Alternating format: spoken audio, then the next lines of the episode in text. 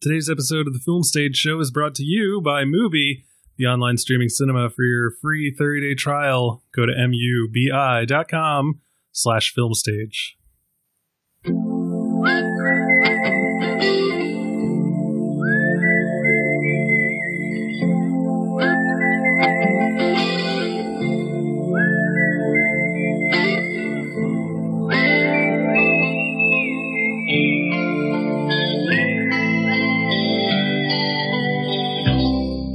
Welcome back, ladies and gentlemen, to a brand new episode of the Film Stage Show, the movie review podcast for thefilmstage.com. As always, I'm your host, Brian J. Rowan. With me today, we have Michael Snydel, Hello. Bill Graham, and a special guest to help us talk about the other side of the wind. It's Caden Gardner. Uh, hello. Hello. Yeah. Thank you for having me on. But of course, Caden, why don't you take this opportunity to introduce yourself and uh, tell the people at home a little bit about who you are and where you come from? My name is uh, Caden Gardner. I am a freelance uh, film critic. I live in uh, Schenectady, New York, uh, in the upstate area. I do sometimes uh, hang out among uh, the New York City film Twitter crowd. Um, I've had bylines on Film Stage, IndieWire, and uh, Into More and a couple of other places. Then most recently uh, working on a project uh, with uh, Willow Maclay, uh, my uh, co-writer and writing partner, on an upcoming book on the history of uh, transgender cinema. Recently was part of uh, New York Film Festival's Critics Academy, and uh, that basically helped give me access to a bunch of uh, fast press screenings, which did include a bunch of great movies. Also helped uh, helped me uh, get access to see a public screening of uh, this movie we're going to be talking about right now. Yeah, I was. I will, I will get into it, of course, but did anyone actually get a chance to see this in the theater, or aside from you, Caden, or did we all just have to watch it on Netflix? I, I'm ashamed to say that I slept through the screening last weekend. Hopefully, not in the theater. I- n- no, no. Although that's that's another podcast. all right, Jesus Christ, uh, Bill Graham, theater or Netflix? Netflix. All right, yeah, I had to watch it on Netflix as well. And of course, that movie is The Other Side of the Wind, the newest film from Orson Language Welles. is gonna get weird here. Yeah, the this is going to be an interesting podcast because we're going to have to go into a lot of film history and a lot of Yes. questions of authorship and stuff. Um, so before we dive in and get mired in all that, the usual, find us on Twitter at Film Stage Show, Facebook, search for The Film Stage Show, send us an email, podcast at thefilmstage.com, and of course, find us on iTunes and give us a comment and a rating. Go to patreon.com slash the film stage show to help support this podcast and uh, help us to put out more great content. For as little as $1 an episode, you get access to our super cool Slack channel, preferential treatment during film raffles, and I don't know, just the satisfaction of helping us out, I guess. In addition, we are brought to you by Mubi, the online streaming cinema. Every day, their curators introduce a new film, and you have 30 days to watch. So there's a constantly rotating selection of 30 films at your disposal. You can watch it on your phone if you're a sociopath. You can watch it on your smart TV, your laptop, and of course, every other smart connected thing that you have. They've got a bunch of stuff following their Chinese independent documentary series. We have Blind Mountain, which is a similarly political, impassioned reckoning with human trafficking in modern China. Not an easy watch, but Li Yang's film is a necessary, nuanced expression of dissent against the powers that be, guided by a remarkably humanist lens. That is in addition to some other great stuff that's coming on there, including a very interesting sounding film called Nine Fingers, which is described as a sui generis cocktail of gangster films, German expressionism, and nautical nuclear intrigue. its febrile anarchism is utterly freeing. It certainly sounds like it. So if you would like a 30 day trial of Mubi, to get a get your eyeballs on those films, go to mubi.com slash film stage. And now we come to the main review. Other Side of the Wind. How best to describe? Um, this is a film that is about a film. It uh it, it stars John Huston as a director who is struggling to complete a very difficult film, and the movie incorporates both that film itself and I guess found footage style stuff regarding his 70th birthday party. Um, it's uh, it's uh, it's dense. There's going to be a lot to talk about. This film, in addition to John Huston, also stars Peter Bogdanovich and Oja Kodar, and it was it was shot in the 70s, worked on for like a decade. Orson Welles passed away, and here we are 33 years later, and it's come out thanks to the work of diligent technicians and Netflix and yeah. Bogdanovich, it seems like is a big, big part of that as well, hmm as well as uh, Frank Marshall. Yeah. So we're here to talk about it. Um, before we do that, of course, uh, here is the trailer.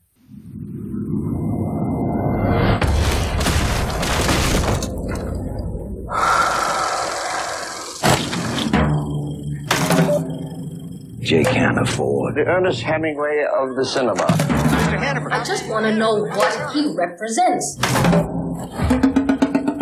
The man is infested with disciples. I'm the apostle. Just like me and God. How could you tell us apart? Maverick's new movie? The other side of the wind. What's that about the movie? We don't talk about the movie. So you old guys are trying to get with it. Is that what this movie's about?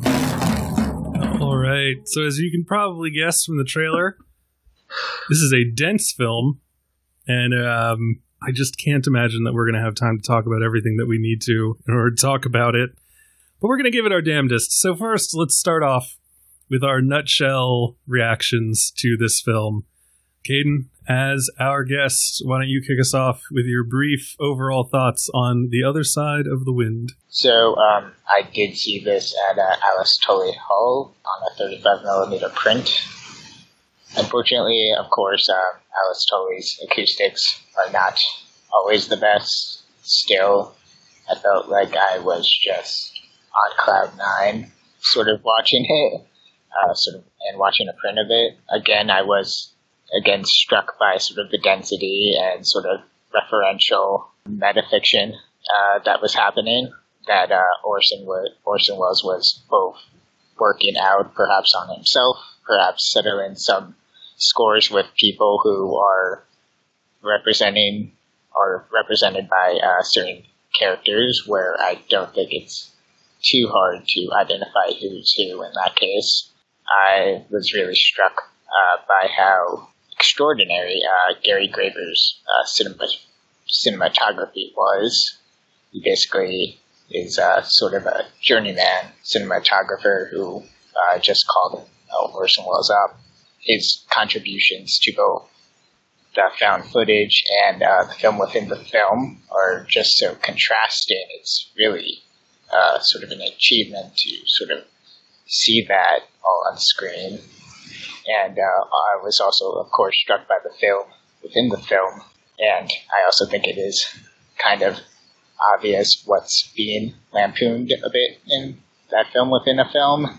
And also, of course, uh, uh, Orson's uh, fixation on his own uh, real life romantic partner, Oja, Oja Kodar. Uh, and it does have a lot of this sort of exhausting uh, qualities that can sometimes be a little tedious and sometimes be sort of how self-referential can you possibly get, but also it does feel like a sort of question of sort of trying to get a film made in the current Hollywood landscape at that time.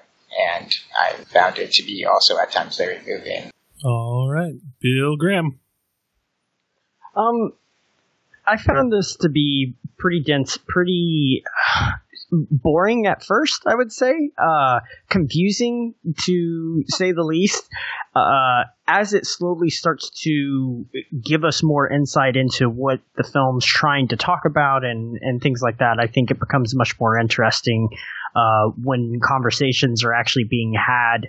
Um, the editing and cutting style is maddening for the most part, but I don't know. I mean, considering this took up so much of Orson Welles' life and his, you know, just determination to try and see this thing through, um, it's it's it is odd, but it's also kind of like a odd way of of encompassing his kind of career and his life. Uh, I think so. Yeah, there's definitely a lot of self-referential stuff, but uh, I think I think at the heart of it, it has something to say. But man, you you have to kind of sift through so a lot of a lot of things that are going on in this film. So um, not not least of which is uh, midgets running amok apparently. so yeah.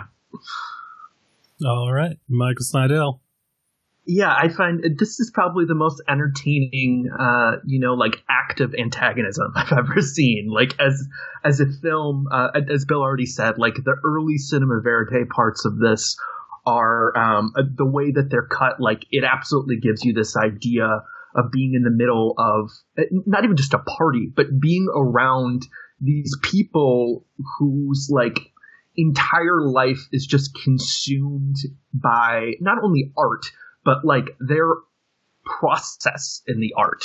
Like these are not necessarily people who you'd want to, you know, maybe have an extended period of time, or, or excuse me, spend an experiment extended period of time, but they are nonetheless just the way that, that this deploys language, uh, just the the turn of phrases that so many characters have in here, which are at times just feel, you know, they feel sometimes like gibberish, but they also perfectly add to the atmosphere. The way that uh, that early cinema verite then contrasts with the uh, the film within a film, which we already spoke about a little bit, which I I know was meant to be a parody and is is meant to be laughed at, but I found like really purely pleasurable in a way I was not expecting. Um, and then the ways that this folds in larger ideas about uh, machismo and you know an exile director and the auto fiction that Caden referred to.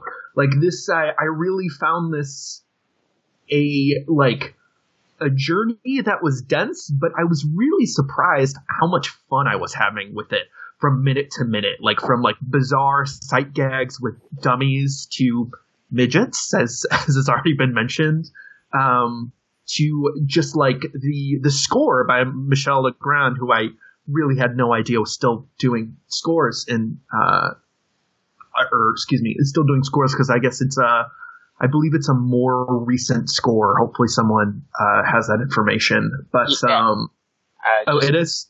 It is. Uh, he apparently only recently watched the film, uh, but yeah, he it was a recent score, which I'm surprised by as well.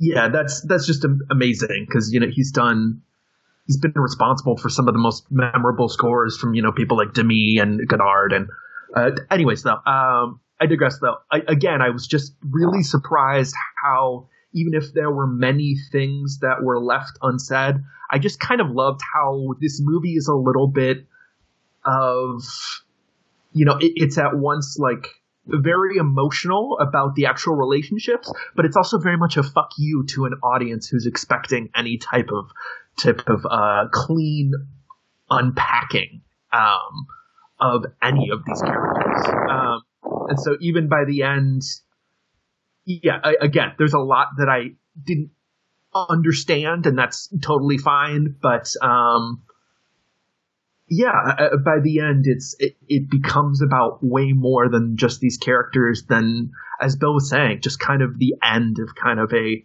a monolithic, like contradictory career. I was deeply unmoved by this movie. um, I don't know. I like so it opens up, and there's a whole there's a whole thing about like I guess the introduction from Netflix or from the producers is like we're gonna try to we've tried to put this together as best we can using like an assembly print and hundreds of hours of footage and like an annotated script and everything. And he had put together 45 minutes, I believe. Uh, Yeah. Sorry, Orson Welles had before he passed. Yeah, And- it was 40 45 minutes. and just given how crazy and weird the movie is, you know, it's it's hard to like.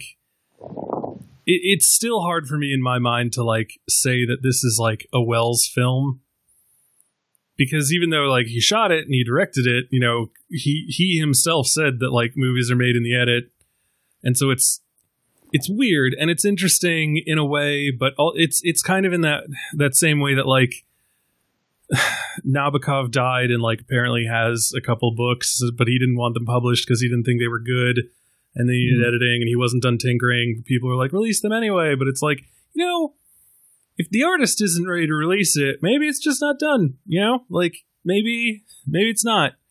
Don't pick up the meal halfway through and and then set it aside for a couple years, and then and then put a new cook on it, and it's um it's a it's a it's an okay movie. Like you know, I I think that like once you get past the initial the initial like haha of you know some cineast asshole asking if a, like a movie is a reflection of reality or reality is a reflection of the movie or if the camera is just a phallus and and just like nonsense like that it's it's like it's it's just like it's a it's a maybe this would have had more impact if it had come out when it was shot because like you would have had that zeitgeisty kind of like new Hollywood you know someone from like the old studio system battling like new Hollywood and foreign art house pretension you know not even aware that like the blockbuster was on the way to tear it all apart anyway. And hmm. and instead it's just like this weird way too cerebral without being visceral deconstruction of like a hyper masculine filmmaker uh, like ironically or just hilariously played by John Huston. And I don't know like after a while just you could kind of feel you could kind of feel like the uh the weirdness of like okay we're to screen part of the movie now and then we're to screen part of the movie now. Um oh no the lights have gone out. Okay we've set up a generator. Okay, we're to screen another part of the movie. Oh no, the lights have gone out again. We're going to have to go to this drive-in. And it's just like I can feel the movie struggling to like have a reason for them to keep watching this movie but like still breaking it up into pieces so that they can like have their verite found footage style going on. And I like again it was like it's interesting in a purely analytical way and even then it's almost like i'm just watching someone having curated the bits and pieces that might have one day become a movie. And so it's hard for me to really say like how does this feel as an orson welles film? Like how does it feel as just an interesting cultural artifact? Like it's weird. It's weird that like it's it's it exists at all in all honesty. Um i watched They'll Love Me When I'm Dead, which is the documentary that's kind of a companion piece to this. And I don't know, the more they talked about it, you know, I'd already seen the movie by that point, but the more they talked about it, the more I was like, why did anyone think this was a good idea? Like, what? Mm-hmm. Why did they do it? Like, you know, they talk about, oh, Orson, like, he wanted to make this so much. Like, it was like breaking his heart that the Iranians stole it, which is not me being glib um that's a legitimate thing that happened. And i just like you know i just like i just you know i write. I'm a writer. I've like quote unquote completed two novels but like i'll, I'll never be able to publish them because i just can't stop tinkering with them and i don't think they're good enough yet. And i've like legitimately had to tell people in my life like if i die burn my computer. Like find Mhm, every copy and mhm. destroy them. Do not for the mm-hmm. love of God, ever release anything that I have written that did not get published already while I was alive, because I will hunt you down in ghost form and destroy your life. And so this movie felt just very removed and very weird. And, you know, even just trying to watch it for like some mild form of entertainment started to fail at some point because I was like, you know, like I get it. He's he's a dick and he's not nice to people. And and Hollywood is dumb. Like, you know, we've we've been there. We've been through that. And the fact that it was shot and made by Orson Welles who clearly had issues with Hollywood it makes it more interesting but it's slightly neutered by the fact that he's not the guy who finished it. And and so for me this this whole it was like 2 hours of my life that I'm not like upset are gone forever, but like that probably I almost would have valued having watched a different movie even if it was worse, even if it was super dumb, but just a movie that was like completed by the person who started it. I, I just want to ask briefly I, am just curious what the time between you finishing Other Side of the Wind and watching uh, They'll Love Me When I'm Dead. How did your? I, I know you said how it changed while watching that doc, but between that, uh, what was what evolved? Um, what sorry, that what evolved that you decided you wanted to watch the documentary? I, I know oh, it auto played on Netflix, and I wasn't fast enough to find the remote, and so at that point, I was just like, "All right, whatever." This is um depressing uh, answer. yeah, I mean it's a super depressing answer, and I'm sorry that I have to give it, but like it literally started four minutes after the movie, or four seconds after the movie ended. Sure. Like, first of all, there goes Netflix fucking up the ending of a movie because like it doesn't give you any breathing room.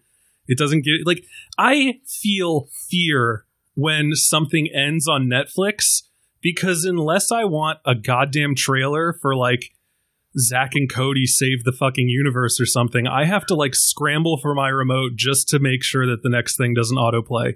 Like yeah, that a trailer doesn't pop annoying. up or something.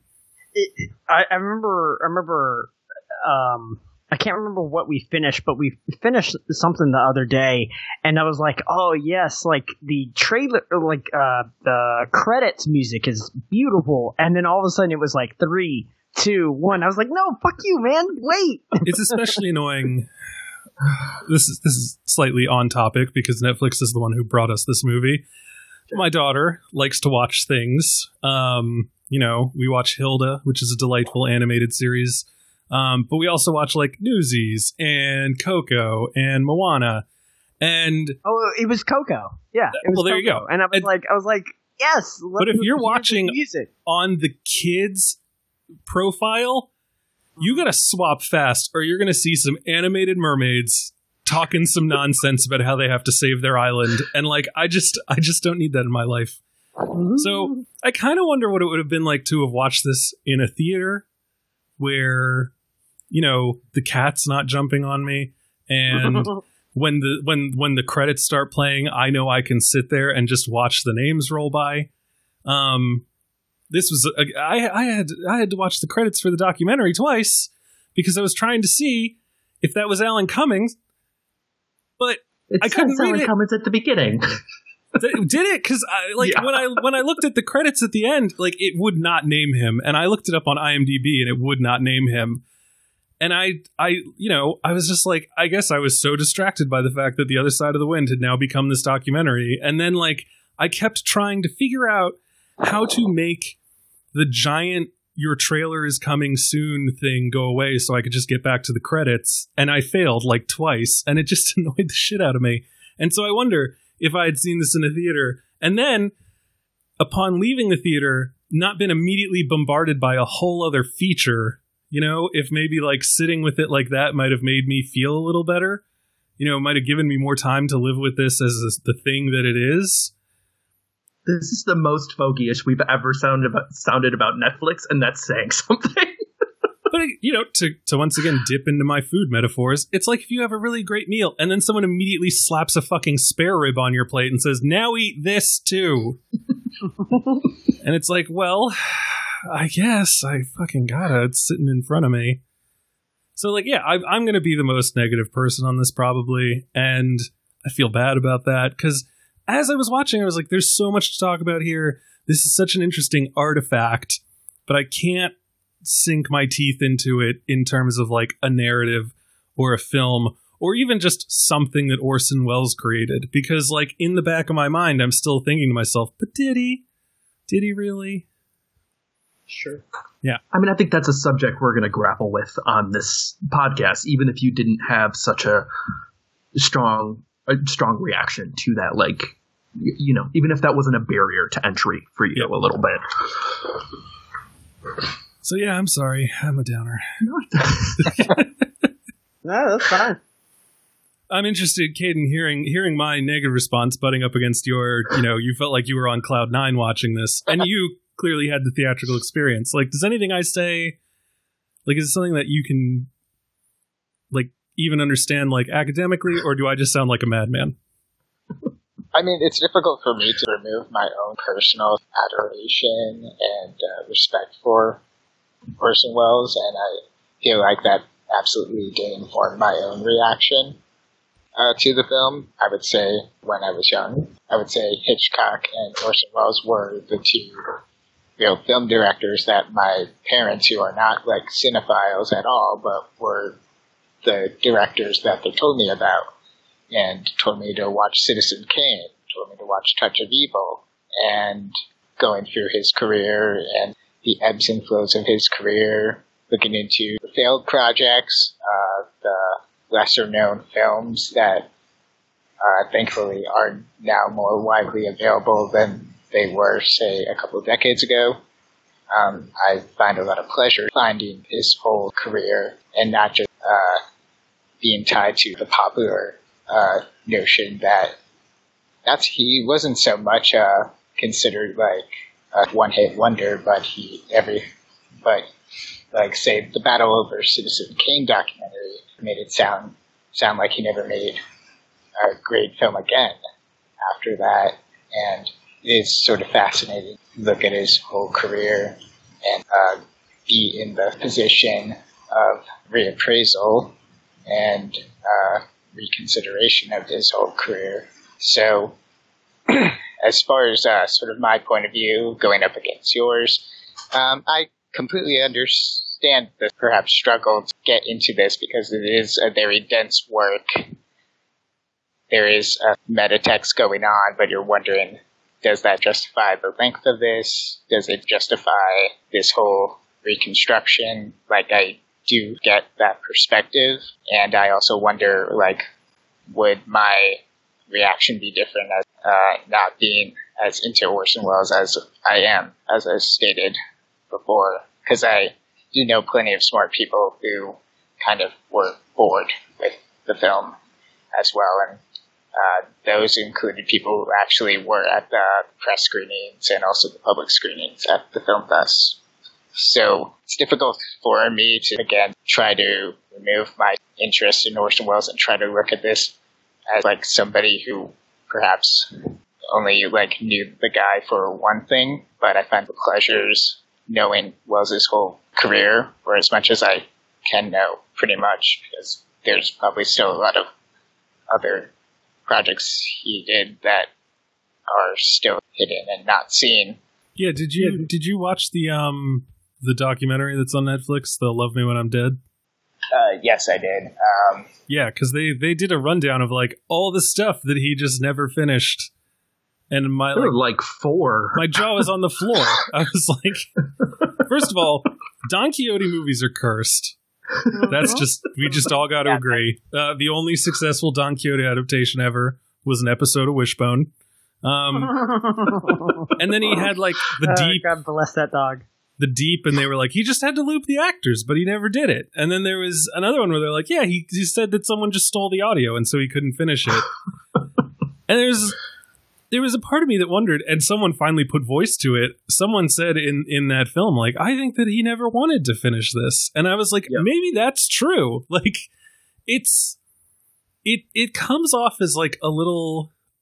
It, it just makes sense that like a person who's that frustrated and doesn't know when they'll get to make something again will will like somehow put themselves into a position of like eternal purgatory where they can live in like the unfinished mess of like everything. It's it's the same thing that makes people just like you know just do anything repeatedly. Like you know oh i'm like uh completely reorganizing my my garage again because like if i stop i'll die And I can't help but think of current Woody a little bit, current Woody Allen. Like I know that's not a direct parallel, but Yeah. like just when you hear as far as interviews in relation to even his last, you know, three, four films, you know, um, Wait, did those come out last month? That guy fucking never stops working. I don't understand. well, it's very easy to make a movie a year when you're not invested in them being good. exactly. That's true. But maybe even maybe even a better metaphor. And you know, Brian, this is probably something I have a double standard on that's unfair. Is you know, like after Prince passed, there's been a lot of talk about all the things in the vaults, and you know, so like there was a piano album that they put out this year that was pretty fantastic, and, and Well, like. didn't they do that with Bowie as well? No, I think Uh, I thought was that Bowie, after Bowie he released like an album like and then died four days later. Like I, he, Yes, yes. he meant for that to happen, but Prince just But- never stopped Yeah. working and had like Mhm. I don't know. Had, No, had there was a there was a big of- of unreleased stuff. thing. I know Mhm. you're talking about Bill, but I don't know if that was after he passed. Uh, Okay. and anyways, I'm, I'm sorry. I guess my point was that like, you know, Prince, as you were saying, just as Orson Welles kind of did, Prince emphatically said that he did not want these things released. Like they were in a vault for a reason. You know, whether they were studio albums, whether they were live albums, and I think that like. I, I feel very conflicted about that, and feel far less conflicted for some reason about about this. Um, Can and do you do you know why you feel that way? Have you done any searching in your soul about why that would be? no, I, I think I think if I would have read again a direct quote about Orson saying that you know it's his edit or or, or, or you know I mean I guess that's already out there. I, I mean considering how much he fought studios, what happened with Magnificent Ambersons, what happened with uh, Mr. Arkadin, which has something like 10 different versions or something. But like, yeah, I don't know. I, I think because of uh, the Prince thing, like it, it did seem like something about the very idea of like a vault, even if it's not actually a vault, made it seem far more of a violation than how I metaphorically viewed the culmination of this project. And I guess, uh, again, I, it's a double standard. And I'm not sure quite where I'm going. So what you're saying is uh, I need to get a vault because the harder it is to get to my shit, the more it's going to seem like I really meant it. Yes. I mean, like, it- it's weird though because like I don't know if this is apocryphal, but apparently Emily Dickinson never wanted any of her stuff to be published. Like she wrote it, she wrapped it up, and she said, "When I die, please destroy these." And then I think like her sister-in-law or something picked through her stuff and was like, "Oh shit, this is really good. Uh, each one of them can be sung to the theme of Gilligan's Island. We should definitely publish these." And they did. And like you know, great American poet. You know, like learned about from everyone in high school has to read them. Like definite impact on the culture, but like, is that our place? Is it our place to do that to people? Like to wrest the agency from the dead? and then and then put things out that they never meant to see. I mean, like again, I think of it just like in the way that like I have like 17 short stories on my computer that I wrote because I was half drunk and bored. Like, and they're not for publication. They're like, I think it would be funny to see how I would handle writing a Cormac McCarthy story, or like, I think it would be funny to write something in the second person, which is an insane thing that I did once. and like, that's not, I'm not going to send those out to literary magazines. I'm not going to like try to put them into a book or something.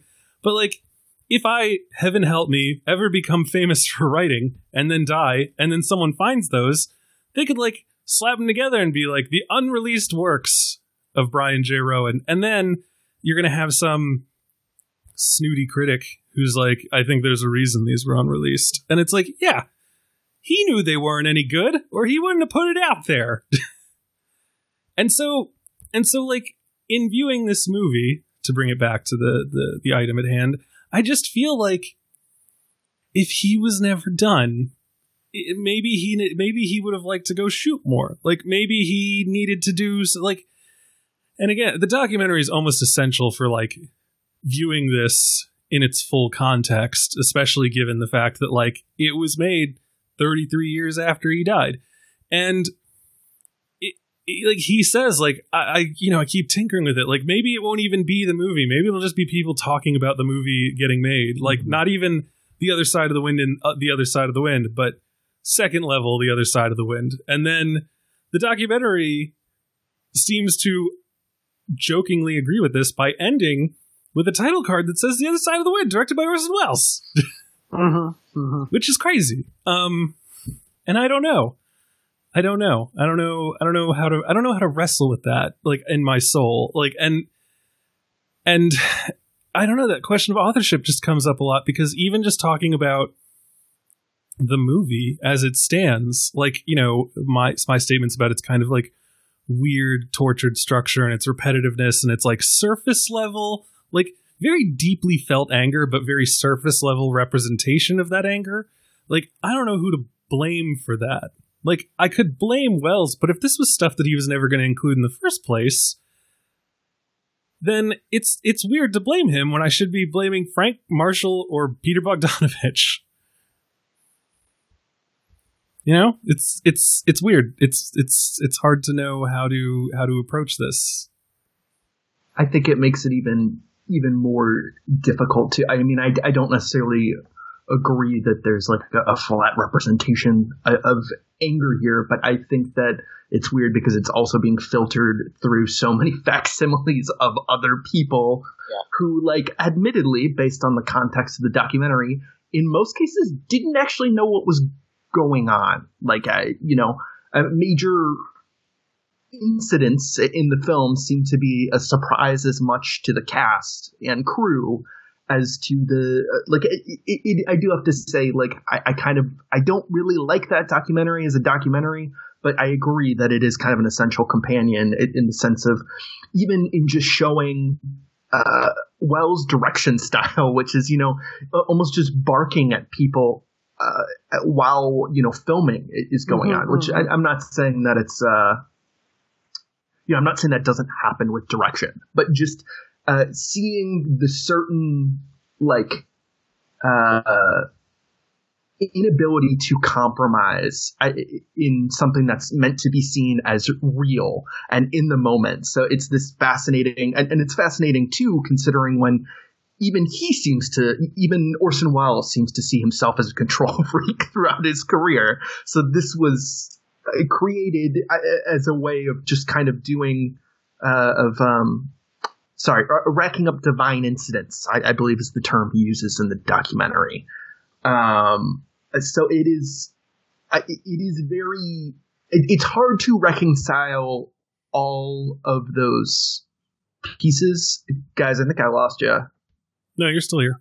I'm still here. uh, okay sorry Yeah, it's still Uh, um apologies Mike was Uh, hoping that he was cut off because clearly he's lost the thread of his argument. No, I haven't. I haven't.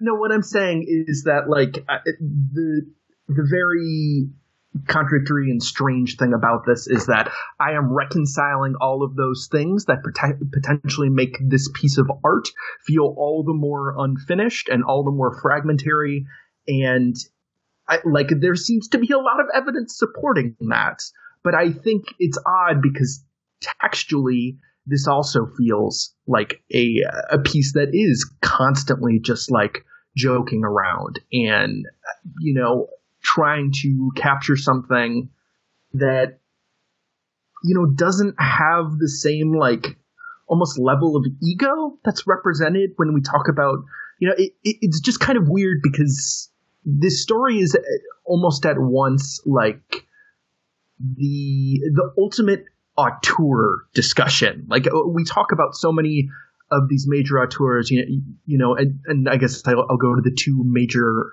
uh, classic ones we often talk about in terms of control, which is uh, Kubrick and Hitchcock, and like what was required in making these great works, and like I, I think that again, like that awareness and how that folds into the story in a way that like doesn't just feel like an accidental projection to me is really fascinating and like how you have characters who are at once like meant to seem you know like fools, but also have kernels of wisdom. Like like you think of Julie Rich's uh, character, but played by Susan Strasberg. Like she's meant to be a Pauline uh, Kael um, Yeah. avatar, but she's also like has a lot of fascinating things to say about um about Jake Hannaford's like identity and like also the the boxes that we push a lot of these stars into based on like what we think I, you know and especially coming from a this this is the end of my statement i promise especially coming from a director you know like parts of this movie almost seem like an encapsulator like a feature length extension of the intro of F for Fake to me. Like the entire idea of, you know, I'm going to do magic in front of you, and do you want to know it's magic, or do you want to just enjoy it? And there's a lot of that, which is strange to say because there's not really like special effects in this. This is not something that the camera trickery is not something that's you know sorry I, i'm all over the place but i just i i, I guess I, I guess a, a better way to talk about this is just like uh, brian and uh, bill I, I get the sense that you seem more skeptical uh, about that sense of shape about whether you know let's ignore for the fact whether it was specifically cultivated by Orson. Do you guys find this to be unfinished? Maybe that's the best way to have a more productive conversation about this. I'm gonna let Bill run with this one for a second. I, I, I don't understand what you're asking. Okay, Again? I'll do it. Um, you, I actually, yeah, I don't know. So you ask like if it feels unfinished, and like I don't know how to. I don't even know really how to answer that. Um, it's it It's a hard movie to talk about. by I'm sorry. essence. by essence, it must feel unfinished because sure. I don't have the man who uh, breathed life into it telling me that it's done. I have a bunch of people saying, "Yeah, this is probably good enough," and mm-hmm. Mm-hmm. I have to assume that they wouldn't have released it if they didn't feel like they could get it right.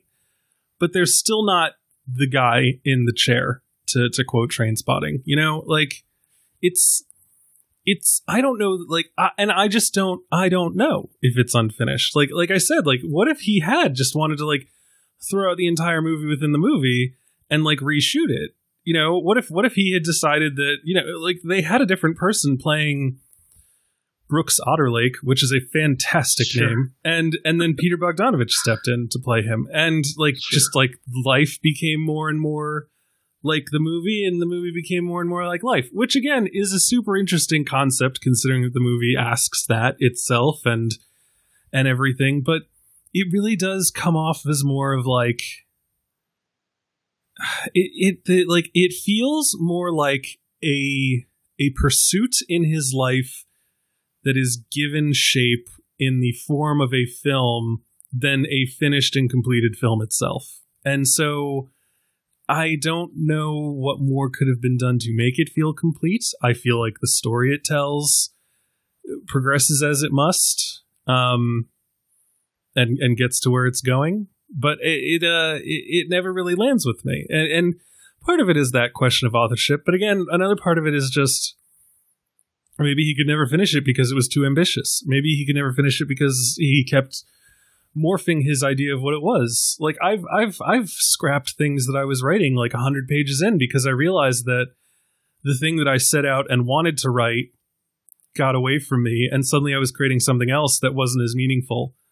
And that's a it's a horrible moment when you when you realize that but like you know i've gone back and rewrote things and edited stuff and changed tenses and character names and then i'm just like nope nope it's never going to be what i thought it was or what i wanted it to be. And and so that that happens. Um i'm i'm curious though uh Caden, you you you liked this movie. You you really liked it. You had you had your cloud nine moment. To to your mind does this does this really feel like complete? Does this feel like you imagine it would have if Welles had like finished it? Well, as stated, like he did edit uh, about 40 to 45 minutes of the film, so about a third of the film. It's actually quite fascinating to look back because I do believe in the AFI tribute uh, that's still up on YouTube, it does include a sizzle reel, so to speak, of the movie that essentially he edited to basically just try to get investors to give him money because um, part of the whole problem was, of course, the whole issue of funds. And unfortunately, the sort of tragedy was that he kept sort of having this sizzle reel of both the movie within the movie to sort of show the kind of new Hollywood parody that he was doing, but also uh, the sort of uh, found footage verite that he was also doing that had uh, Bogdanovich pro- prominent in that there was still like nobody who wanted to bite. And um, it did seem that he, based on the participation of both Kodar and Bogdanovich, I do, I am under the impression that he definitely wanted this to be done, or at least there was some idea or through line of how he wanted this finished. Now, as far as the sort of finished product, like I've seen like uh, works by say Ruiz, The Wandering Soap Opera, and uh, Bill Gunn's Personal Problems uh, recently that I'm not actually sure uh, Personal Problems was had an issue of being finished, but in the Ruiz's case, like there's been a bunch of stuff that's been sort of released and shown at festivals that uh, are posthumous and after his death. And uh, the Wandering Soap Opera could definitely be a companion piece or companion film to show with this of sort of the whole deconstruction of what exactly makes a finished film by an auteur. Uh, but uh, the film, The Other Side of the Wind itself, I mean, I do think that the whole issue at hand, the whole meta context of it, of sort of the struggles of getting this film finished, also kind of can play with your mind of sort of like, well, what about the film itself here? And I do think Welles is playing with that, and I think it's kind of an irresistible uh, sort of blue line to go with if you're, uh, say, the editor of this film as well. So it is a really interesting object. Like I can't say definitively, like, oh yeah, it's totally finished, but I do think, like, I can't say definitively if this is like totally finished, but like based on the people who are still alive and who are close to him, I do think this is probably the best we can possibly get. But I know that can sometimes still be a sort of disappointing thing to sort of think like this man's whole career is kind of defined uh, by stuff not really being directly sort of controlled by him. Uh, you know, his sort of uh, prize projects get taken away from him or re-edited. That's why he left Hollywood in the first place. Uh, so yeah, I do kind of understand that sort of tricky sort of consideration of his whole career, given who he was was, can inform your opinion about uh, how you view this film's authorship. Yeah, for me, it's it's sort of a question of it's like the greed of the audience. You know, it's like it's this is the best that we're ever going to get, maybe, but like maybe we didn't deserve to have it in the first place. Um, sure. Like sure. maybe and, you know and, if he didn't finish it, like who are we to demand that it gets finished after he dies? And, and this is the push and pull of, of art versus commerce just in general, right? Is is do we deserve the art that we get if we have to yank it out of someone's cold dead hands and finish it for ourselves? Like at what point is that true art? And at what point is that just a you know uh, just striving for commercialism just to finish a product? And it's like is that going to have some kind of soul or is it going to be a lifeless dead object that's kind of you know a a totem to this person and so that's that's always been the push and pull is you know, a lot of people see movies and they see it just strictly as commercialism, and some people see it just strictly as art.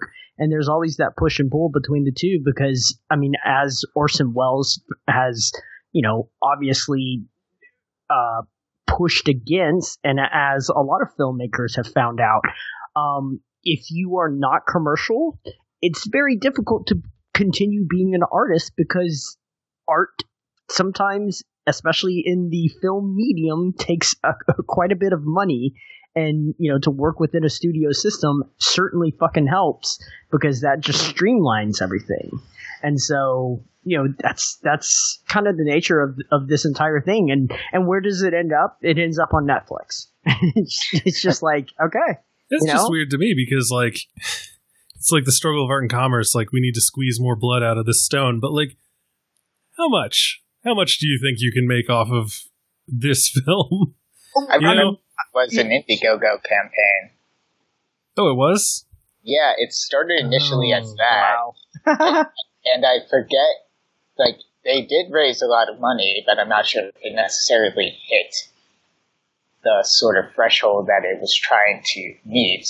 But that I'm was- just I'm I'm baffled that that um what's her face just didn't write a check and just be like, go finish this fucking thing.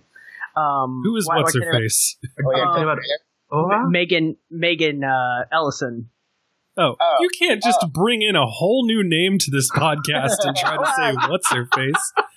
I was You know. legitimately like Cybill Shepherd. Like who? no, the the one woman that has that kind of power in Hollywood now. Well, not to get too inside baseball, tours but and- Anna yeah. Anna Perna's got its own problems going on. Yes, it does. Yeah. oh, I didn't know that. Okay, Yeah. Yeah, uh, Larry Ellison is apparently sort of stepping in uh, to, I don't know, uh, try to be a little more conservative, I guess, on what they're going to be financing in the future. I Yeah, they had like one or two things that were just like too big, and so someone finally said like maybe maybe we need to stop just cutting checks to people. And so they've they've decided not to do what was it like the Roger Ailes movie and Mhm. something else. Anyway, yeah, Thank so that's God. just just playing off of Bill's what's her name thing. but I mean, it's it's it's just and I don't want this podcast to just get turned into a whole bunch of people talking about we got to talk intellectual about text at some point. intellectual properties like just getting batted around but like weirdly um i don't know when it's coming out uh maybe it was this weekend but the girl in the spider's web Mhm. is Stieg, Stieg Larsson and everything like that. Yeah, yeah and so that's that's fucking like that. That's some wild ass shit. If you if you follow up on like that story of how that that uh what is it the fifth book or whatever the fuck it is like well yeah. there was the This is original posthumous one. there was the original millennium trilogy which was the girl with the dragon tattoo the girl who kicked the hornet's nest and the the fire one i don't know yeah Girl the girl who plays played with with fire. yeah the girl who played with fire thank you everyone who actually knows what they're talking about um, but the girl in the glad spider's web the story. is is like the the like the you know uh, like weird sidequel kind of like Rainbow Six novels or like the the the Bourne Legacies. You know where it's like well the original creator died. It doesn't matter. We just need to have like the naming convention and like people will follow the property. And like in those cases the person died and someone needs to make money you know? And and and in this case it's just weird because like it's not, like if, robbing. yeah it, this is like this is this is weird because it was something that he was still working on. They had to finish it. But it's also weird because it's it's i like people on twitter kept talking about like are you film boys happy now? Like netflix the great scourge of evil like gave you this missing masterpiece from a guy. And i'm like but i don't know that they did. And i feel like their motives are corrupt. Like you know if you watch the good place you will know that if your motivation is corrupt you don't get the good place points you know you don't get nothing and and so it's just weird to me it's it's weird because like are they going to make a lot of money off this probably not like are they going to get a little bit better press than they usually get probably but like maybe that's not our place. You know, it's like if it's like if George R. R. Martin died, and you know uh, Simon Schuster, whoever the hell publishes his novels, is like, it's cool. We've got a ghostwriter and all of his handwritten notes on the back of like In and Out burger bags, and so we're gonna we're gonna put it together. It'll be fine. You know, it's like. Sure, you're getting this thing that you think you wanted, but is the inferior, and maybe not inferior, but maybe just not the genuine version, enough for you? And But doesn't the nobility change it of the people actually putting it together? Like this isn't, as you're saying, the same as a Stieg Larsson Yeah. uh, situation. Like I, I, I, I feel like I yeah, think- I, I I, think I- understand what you're getting at, Mike, but I think what what Brian is saying is that no matter the involvement of people around Welles, we just cannot definitively say this is the version that he would have ultimately released into theaters or whatever venue he would have found, right? So, I mean, we can say that it has a lot of good names behind it and there's a lot of goodwill behind it and there's a lot of notes and things like that that they were able to kind of put together and and figure out what his intentions were and you know a 45 minute rough cut and all of this. But it's like would he would he have actually released it or would he have gotten halfway through this process and just been like nah fuck it like this thing's trash you know? And it's like and we're seeing it and we're seeing it in its somewhat completed form, which is almost even more of a bastardization of it because, like, release the 45 minute cut, maybe, instead. And then let us kind of have our own ideas of where it goes from there and stuff like that. And instead, we get, and uh, look, I'm sure more than likely the 45 minutes, whatever cut that exists in, I'm sure they probably just tried to cut around it and basically just, you know, put a put a front and put a back on it more than likely. You know, I mean if they're smart, they're not trying to recut that cut. So, you know, I don't know. for me, you know, you bring up the nobility, like you know, it's and that that makes the motivation less mercenary, and it makes me understand the desire for it more. But I'm not.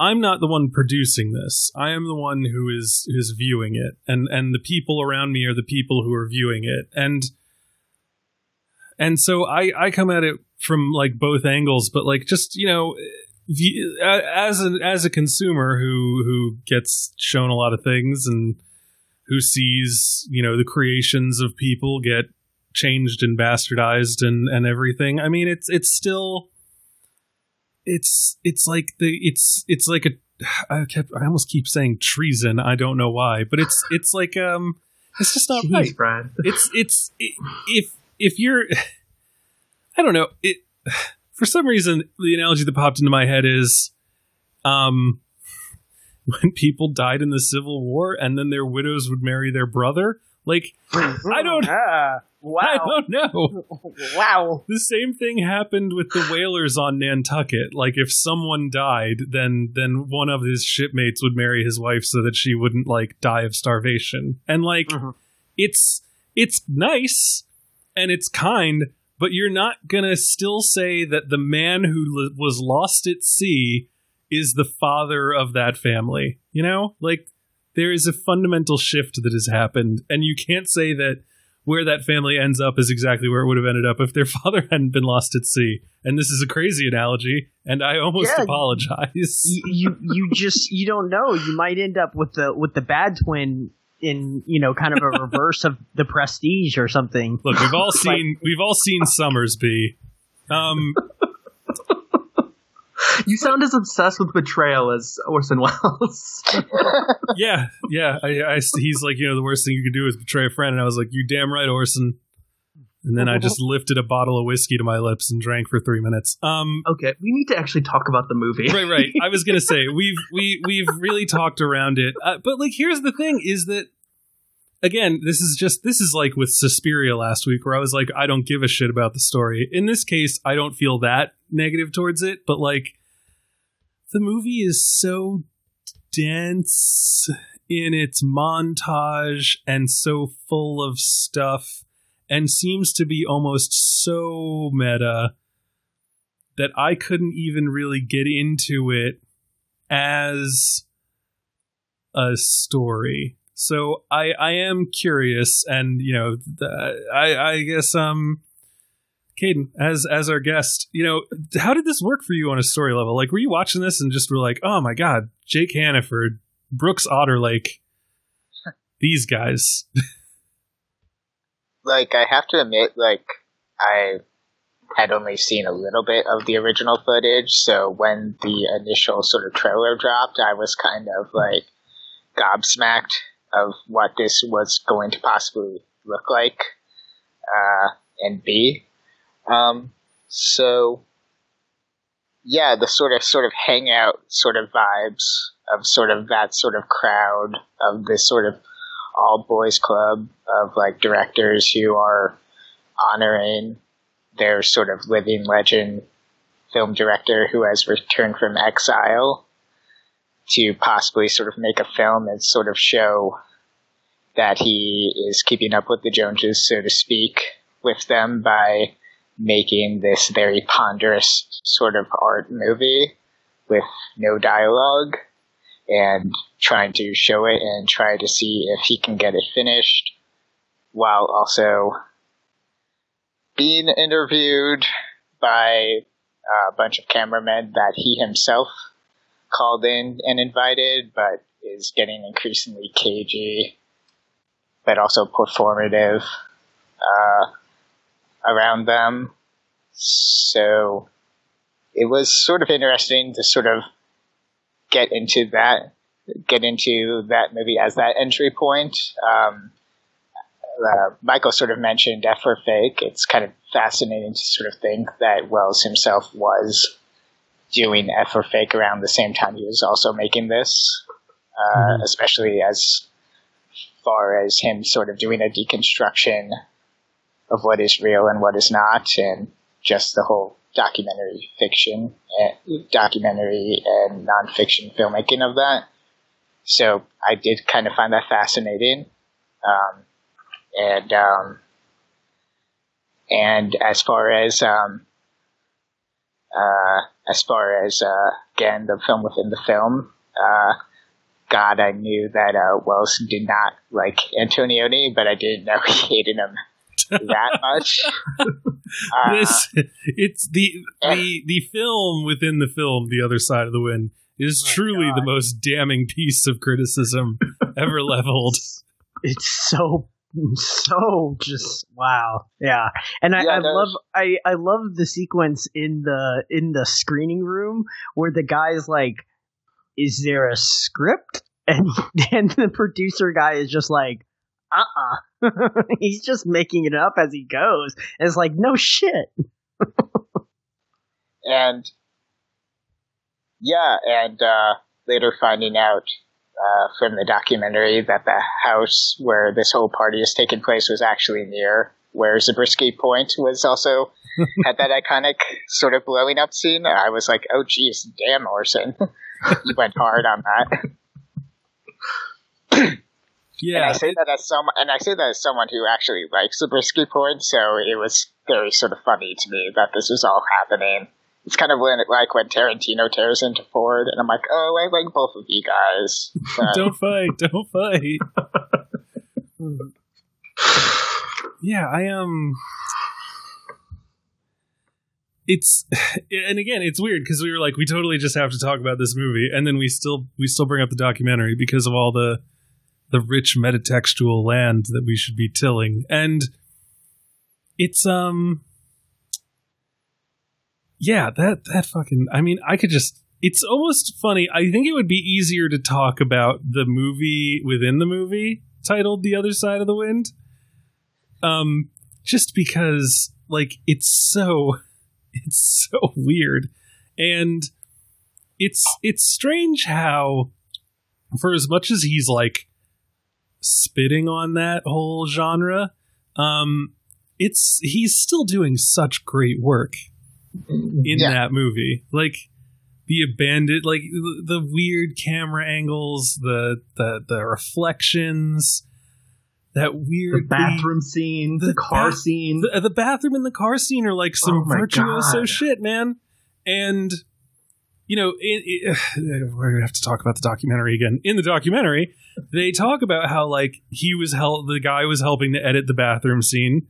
So I assume that's maybe part of the the forty five minutes that he did. Um, and he uh, and he was like, you know, just trimming like individual frames. Like there's so many cuts in this bathroom scene. Mm-hmm. And the bathroom Mhm. scene is so fucking weird, and the car scene is so fucking weird, and it's like, it's it's strange that something that is basically taking the piss out of this genre or like the style should be so enrapturing, and I think that that's like what good satire does, and like yeah, it's just super weird. And Well, I I did, think- I, I did think love maybe- the um, I, I loved the the studio lackey guy being like, well, you know, are we going to show the bomb in her bag? Like, are we going to say there's a bomb in her bag? And like, Yeah, at some point, political, the sort of political sort of like, uh, again, riff that uh, that he was kind of making fun of Antonioni for kind of going from, oh, is this a sort of political intrigue to being like, oh, it's just about sex.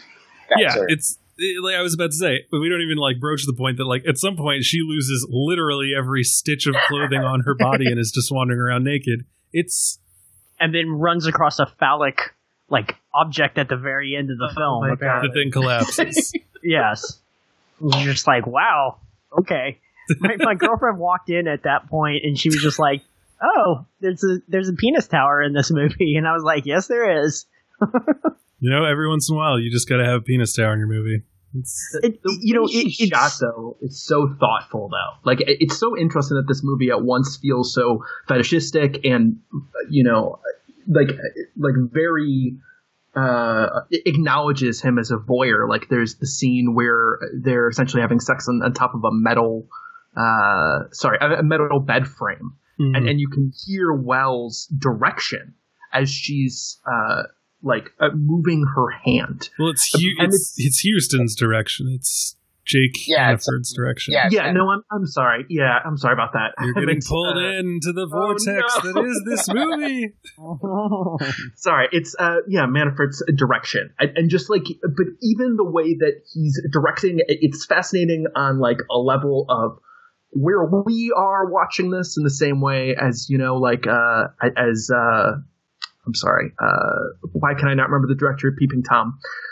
uh, Uh, yes, thank you. Uh, as Powell's uh, peeping Tom, but it, then it, it also just like is like a, a really oddly sensuous scene, despite being you know really creepy with his narration. Like I, again, I guess what you're saying, Brian, is is just like even as he seems to have so much uh, you know disrespect and such petty hate for this, like he's really drunk on like the possibilities of the art film and what he can just do with atmosphere, like without like the burden of words. Mm-hmm. Well, I think I think it's always interesting when you have someone making fun of something, but also putting forth their best best effort at that as well, and basically it's almost showing them up and saying, "You guys are so lazy. You could do so many creative and interesting things by not being burdened with a storyline and everything like that. You can do so many interesting car- camera angles." And watch this. I will give you a sequence in a bathroom or a sequence when she's like chasing him through I don't know like a bone field I don't know what the fuck that thing is uh, and they like keep disappearing behind each other it, it was a very Scooby-Doo kind of sequence for me. I was just like just find her already. Jesus Christ what is going on in this place? Um and so like all of that stuff is just like hey like if you actually put forth the effort into making the visuals as interesting as possible, maybe the storyline not making a whole lot of sense would actually work a little bit better. You know, and so it's almost a satirical lambasting of them in that, almost calling them lazy by showing how good he can show these certain shots and scenes and sequences and stuff like that. Um, but yeah, that's that's what I kind of took from it is is that he's kind of showing them up and just being like, "Y'all are really lazy." Like if, if I didn't if I didn't have to work w- inside the structure of having an actual narrative that made sense, I could just put my camera anywhere. Holy shit! Look what I can do. You know. Um, and uh, to um, to sort of go off of that as well, and I just also wanted to say, like, after watching that, it did suddenly make sense to me that uh, Jess Franco, of all people, was Welles's assistant uh, during the Sixes. I believe he was. Oh, wow. He was. Uh, I believe he was like second. Did second unit stuff on Chimes at Midnight, and uh, was also involved in a couple of those failed Sixties projects. So suddenly, after watching uh, that movie within the movie, particularly again uh, the scenes in the car and the bathroom, I'm like, oh, now suddenly I totally get that this that perhaps it totally makes sense now that this uh, prolific exploitation director was Orson Welles' assistant. That reminds uh, me that I'm really curious to see the adult film that uh, Orson Welles apparently edited one scene of, which is a bizarre piece of trivia. I've got to get my cinematographer back. I got to help edit this porno film. That is Um, such an Orson. th- That's so Orson, right? Like that just makes a lot of sense to me. Well, I mean, if you read some of his personal history, yeah, for sure. that guy's uh he's he's not one to mince words about being with ladies. Um he uh and she the the main actress in this film, she actually co-wrote it. I saw that she was given co-writing credit Yeah, she Yeah, was his uh, like lover co-creator. Yeah, for like uh, 20 years. So yeah, they were involved in a couple of projects. Um, F for fake. obviously, yeah, and obviously stuff that never came to fruition. Um, sh- she's sort of been in sort of long-standing sort of legal uh, battles with trying to make sure that she gets the rights to a lot of uh, sort of the film reels of uh, unfinished projects as well, and I believe other stuff as well. But yeah, uh, she got co-writing credit and apparently did have some sort of role in making sure that it was the again the film within the film did become as erotic as it was. Uh, so, um, she it is kind of fascinating the sort of sort of silent sort of non-entity that she is as both sort of the elusive woman and also the kind of silent sort of Native American stand-in that she becomes at the party, but also does still manage to become a sort of asset for Hannaford to use mm-hmm. within that party, even though she's kind of being sort of taunted by him as a Pocahontas. Yeah, it's weird. It's weird that uh, apparently Donald Trump did punch-up work on this film, and everyone keeps calling her Pocahontas. Um, Yeah, unfortunately, I kept thinking, I'm kept thinking, oh god, yeah, that's a Trump, that's a Trump, that's a Trump joke. It's especially weird because um, I looked her up. She is a Croatian actress, so she Yep. is not in any way Native American. I mean, the whole sort of revisionist Western sort of version that Hollywood was doing was like, well, we won't, we won't do the stereotypes, but then we're going to have this very weird sort of relationship and claim Native American ancestry on for people who are not Native American. That's sort of Johnny Cash sort of false, sort of false history. So yeah, I, I was thinking about that. And I'm like, that is something of a period of of what of the period that was happening at the time, and I'm not, and I wasn't quite sure if that film was sort of falling victim to that or was kind of sort of riffing on that at all.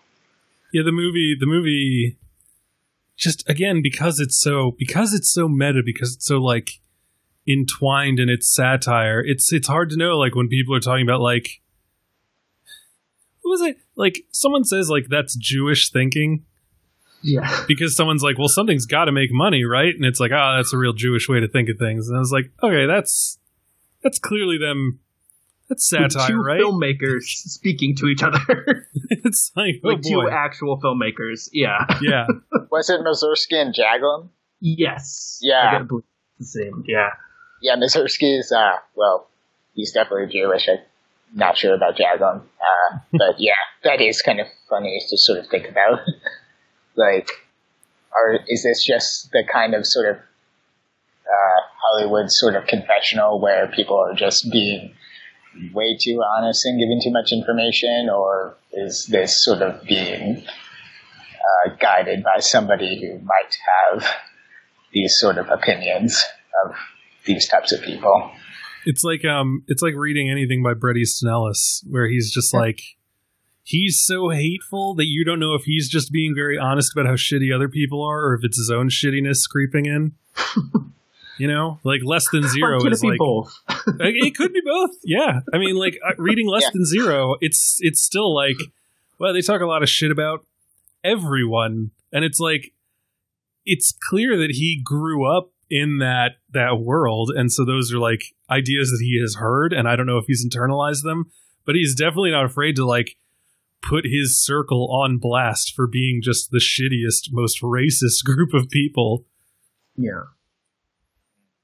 Well, I think that is something kind of uh, fascinating to speak a, a little bit. Um, you know, bring bringing in some specific uh, characters. I, I mean, the it's really interesting that you know the boys' club that Caden referred to a little bit earlier around him. You know, they are people who who seem to have been with this you know fallen director, uh, Jake Hannaford, for you know years and decades. Like you, you know, and and there's even that. Um, I'm sorry. There's like uh, not Henry. I apologize. Uh, I'm trying to remember some of the characters. uh, you Good know, there's, luck. There's Billy. There's the Baron. There's um, oh Zimmer. Like, and, and you know that they are people ranging from like who do all kinds of things on sets. You know, from the makeup person who has that great line about you know uh, how wrinkles tell you a lot about a person, um, or the um, y- you know the editor or the person who was meant to bring the school teacher who is who is the school teacher of his leading man like but what i find fascinating about all of these people who are kind of in his inner circle is that like it's not even like they necessarily like or dislike each other but more that they've been around each other so long that anything else like wouldn't make sense like there's a certain like um A kind of family sort of unit that they have going. yeah I- it is it is a family unit but it is even like a little bit more mercenary that, than that. Like I, it's, I, I guess in a way that could be some families but um I, but yeah, I was really fascinated with the way that works, and specifically how that relates to how Jake Hannaford, um, his history with leading actors and leading women, um, which is you know especially underlined with Mavis, this this uh, this woman who keeps um, refilling his drink. so so I, Oh, I was Jesus, yeah, that's uh, that's a nightmare situation right there. it's it's um you know it's the whole mavis thing is just weird because it's like yeah she's like clearly a child who's at this party and and and yet like weirdly she's the one who keeps getting him drinks which usually i don't know if that's like i don't know if it's a weird thing to pick up on but i was like usually people would be plying her with alcohol Mhm. and in this movie, like she seems to be valued for her drink fetching skills. She's like, "Oh, you're about three fourths of the way through that. What I'll do- run off and do get you one, and She's by the a- time you're done, I'll be back." She's What a we- gopher in that case. It's Yeah. like her one job getting people drinks. What do we make of uh? It's it's Huston, right? Uh, not being able to uh successfully get that alcohol into his mouth at various points. Like I was just like, what the fuck is is this choice right now? Like even even if he's supposed to be sloppy drunk, like Jesus, like you're missing your mouth completely. I mean, he was a legendary drinker in Huston in real life. I'm not sure if, if he was just trying to imagine what it was like to sort of sort of separate his own sort of iconography from that, or or it was just like, is this how people see me or not? but if you're if you are a legendary drunk, I say this as a former legendary drunk. It's very difficult to know how people act when they are drunk because That- usually that you're so did. drunk when they are too. Mm-hmm. There's never been a moment where you're sober around the drunk people because if people are getting drunk, you were probably drunk two hours ago. I do kind of love that it does become a sight gag, though, uh, when later, you know, one of the people in the inner circle does something and he's like, oh, damn it, when he actually spills. Like, he says something when he spills for the first time, you know, after we had been watching, you know, Huston spill for 40 minutes. So I, I did find it really funny that, and that was like right towards the end of the movie when the party's like, you know, uh, settling down. I, I, I was curious, you know, uh, as far as another one that was a little bit, um, you know, I, I thought she was very fascinating. But w- what did you guys make of Zara? You know, the one who is hosting the party and is, uh, you know, also. Oh, it's supposed to be, I guess, his his ex-wife or something like that. Oh, I didn't. I didn't make that connection. I thought there was See, it- definitely a history there. Oh yes, Like oh they- yes, yeah. It was either like I thought they did half a movie together, is what I, I thought she says at one point. yeah, like they either only did one movie or they like barely did one movie, and then like she became like either his lover or his school marm or something. They have like a very like- weird relationship. Because he calls her mama at or something something along those lines at one point, doesn't he? He refers to her in like a Yeah, like a older older style. Maternal. Uh, Yeah. yeah. People, people, yeah. Oh, that that's why I thought they were married because I um, because uh, or or like something weird like that because like I just got finished watching Rectify, and Mhm. like you know. It, apparently, down south, people will call a woman mother if she's either like Well, that's their that's the wife joke or their mom. uh, uh, that's the joke about uh, uh, going back to Trump, uh, his vice president. Oh no. That's what that's what he calls his wife. He calls her mother. oh, Pence. Yeah, yeah, Oh my. Yeah. It's always weird for me when my wife is like talking to my daughter and she says, "Go talk to dad about that." I'm like, "Oh God, where is he?" I'm just like, "Oh right, no, you're the dad now. You don't have to worry. Your father's not here." Um, not because I don't like my father, but just because I'm usually on edge when he's around because I'm worried I'll disappoint him, which is the curse of being an Irishman. Um, but yeah, like it's it's things like that. Like there's a whole lot of stuff like that in this movie. Like Bogdanovich's character Brooks Otterlake, which again, fantastic name. Um, when he's like leaving Jake for the last time, he says like, you know, did I The did I like do wrong, Daddy, or something like that?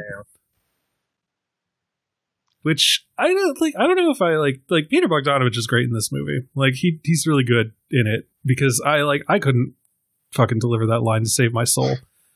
And he does it well. And he also delivers like he is a rough magician.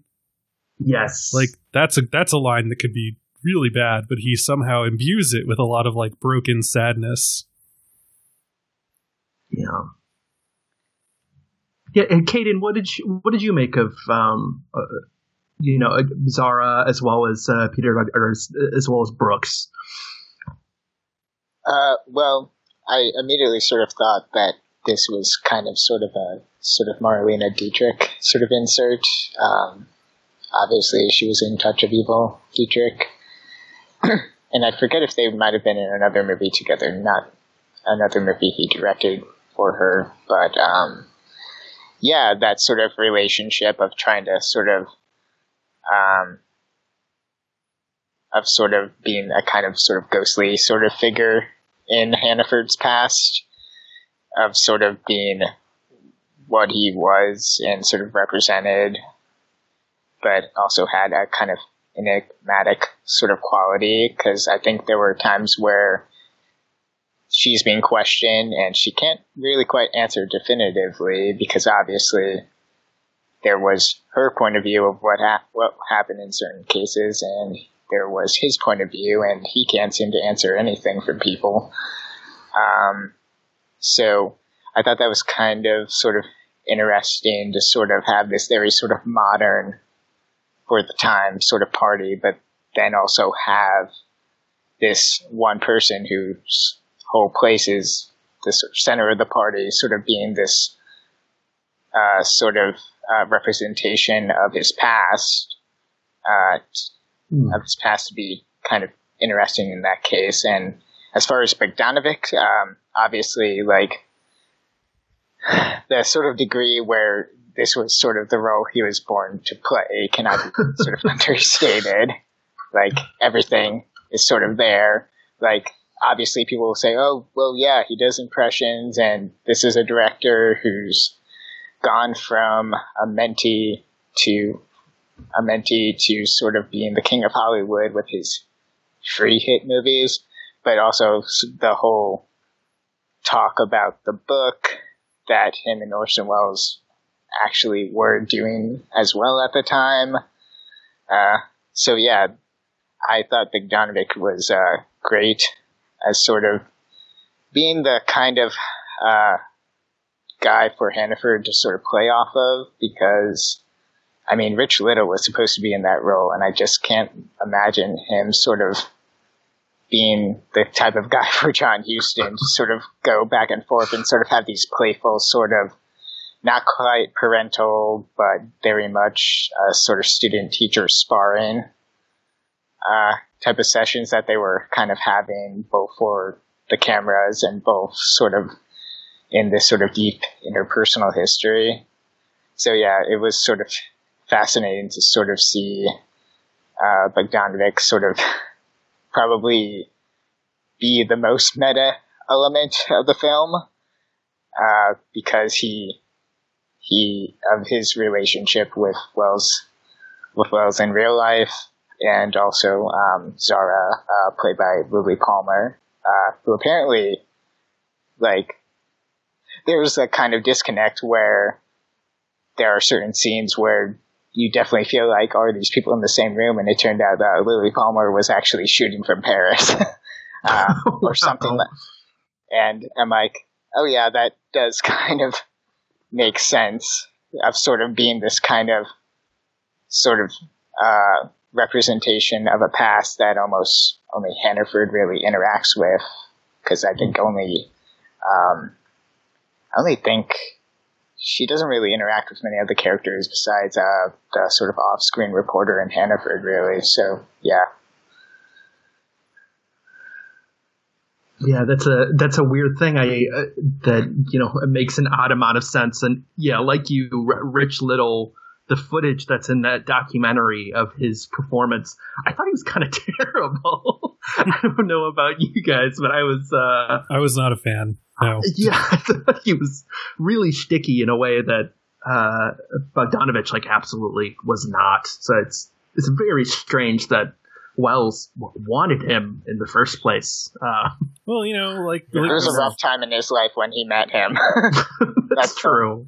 I think Welles is also the kind of guy who's like, this will be great. And then he sees it and he's like, mm, this is not living up. Like, you know, he's got the thing in his head. He's got the thing in his head and he wants to make it happen and he thinks that this is the way to do it. But like, sometimes the thing in your head ain't going to work in real life. You know, like you're not going to be able to just lift up that pan and flip that pancake. Like it doesn't work that way. and so it, it's interesting, yeah, in that way of him just being like, all right, I've got this impressionist. He's going to be great. And then he's like, mm, I made a very poor choice. Like, this is not the same thing that I need at all. I love, um, again, to go back to the documentary, I love how they said he's an impressionist. And John Huston's like, oh, that's great. I love art. He's like, no, no, no, no, no. He, he, he like mimics people. And John Huston, ever the cowboy, is just like, well, why would you do that? Why wouldn't you just get the real guy? John Huston, the only man who could say that Ernest Hemingway's Left Hook was overrated and like really sell that just because his face looks the way it does. That, that also that it being on the same day that Hemingway committed suicide. Yeah. The, set- the party takes place. yeah. Oh wow. I yeah, I mean, didn't yeah. know that until until like I uh, I read a couple of the reviews. In Yeah, I don't know where people were getting that information from, but they said it, so it must be true that like the party takes place on July 2nd. And it's like, oh, okay. Yeah, and uh, Welles had uh, an interest in Hemingway. They kind of were these sort of contemporary American geniuses that were sort of compared to each other. Uh, and I think even uh, Welles and Kodar actually were working on something a little more separate that was supposed to be based on Hemingway in the 70s as well. So I think that might have just been an artist who was on Orson Welles' mind. or might have been, yeah. I, feel like one other interesting thing uh, too that I, I, guess I'd like to speak about a, a, little bit is you know the we talked a little bit about how this being kind of a uh, you know picking at, at New Hollywood and uh, the machismo that was associated with these older generations and stuff. But I do think it's fascinating the kind of thread of like fear of castration that almost goes through this movie in the sense of in both the film within the film as well as the documentary aspects. Like uh, like to these men at least you know I, john huston and bogdanovich like literally the scariest thing is you know someone ever accusing you of being gay or something. So it is really fascinating to me that um sorry the like film within a film like the arguably arguable centerpiece that we already spoke about is like uh, Coder, you know, uh, you know, pretending to castrate him in a uh, kind of uh, you know magical realist way. I, expression. I, I don't quite know how I would describe that, but regardless, I, I did just find that fascinating, and I, I, I think I maybe almost wanted even a little more of it. I, I, mean, I guess you could also speak to the uh, "Did I disappoint you, Daddy?" as its its own like subversion of what we expect from these very like manly men who talk about work and you know like the the project that they're doing and always pointing forward so it, it is I, I, did find all of that fascinating and especially in relation to what Caden just mentioned about Zara potentially you know being the ghost of the past kind of constantly hanging over the party. Yeah, the sort of fear of impotence, I think, might be part of the text going on there, because um, you feel like, because obviously in that scene, uh, Hannaford's goading uh, character to do it, and there's some type of disc there's some type of uh, fractured relationship going on with Hannaford and his lead actor, where that goading also might have also been him trying to push the lead actor out of the project. Like it was by design that he wanted to basically spook this lead actor who he assumes to possibly be gay to leave the project, but also, again, the sort of sort of feeling that this director is kind of refashioning himself as this art filmmaker who wants to feature a lot of TNA in his work and is trying to be this modern uh, person with the times and again, that sort of fear that it's all sort of past him, that he's kind of distilled as just this living legend. I definitely think the whole sort of frustrations of Hannaford are surrounded sort of by the sort of fear of failure in the work and also the sort of fear mm-hmm. of age, which then also can be aligned with his sort of fear about uh, losing sort of sexual drive. Like I've I've been seeing some readings that do posit like is Hannaford might possibly be read as gay or not, or something like that. I haven't quite read it as such. I do think though that there is this kind of uh, sort of machismo going on where he wants to sort of he does sort of want to um, be the dominant presence that he was once in his past. And I think that does sort of that is part of the text, and it does involve him wanting to dominate the lead actor, even if that means basically just making it a living hell for the actor and also questioning a lot about who that actor is. And that's apparently like a lot of what, what Welles himself would do, just like hammering people. And then, you know, someone on the documentary says, like, yeah. the second you're ready to walk away, he walks up to you and says, like, you're doing great work. I love this. You're like everything I need. And then you're just like, oh, okay, well, I'll stick around. Um, and it's, it's, it's hard in this movie to know, like, when you're being given an insight by someone who knows more than you expect them to, or when someone is just projecting. So, like, you've got that Give an example. Like, you know, you've got the the imbecile in the car who's like, um, you know, is the camera like reflecting reality, or is reality reflecting the camera, or is the camera a phallus? and then you have the woman who's like, you know, you you had a leading man and you seduced his wife because you want to sleep with the leading man, but you won't allow yourself to, so you just slept with the wife. And I'm like, is that one of those things where it's like, is that is that like a critique of the way that people will try to read into someone what they want, despite all the evidence to the contrary, just because it fits with the narrative they're trying to create, or is that person actually like making an insightful kind of statement about like his repressed homosexuality because like he doesn't really read to me in that way. And i thought you know you just slept with the guy's wife. He's just a fucking asshole because he's an asshole. Like in the movie he is just a huge dick all the time.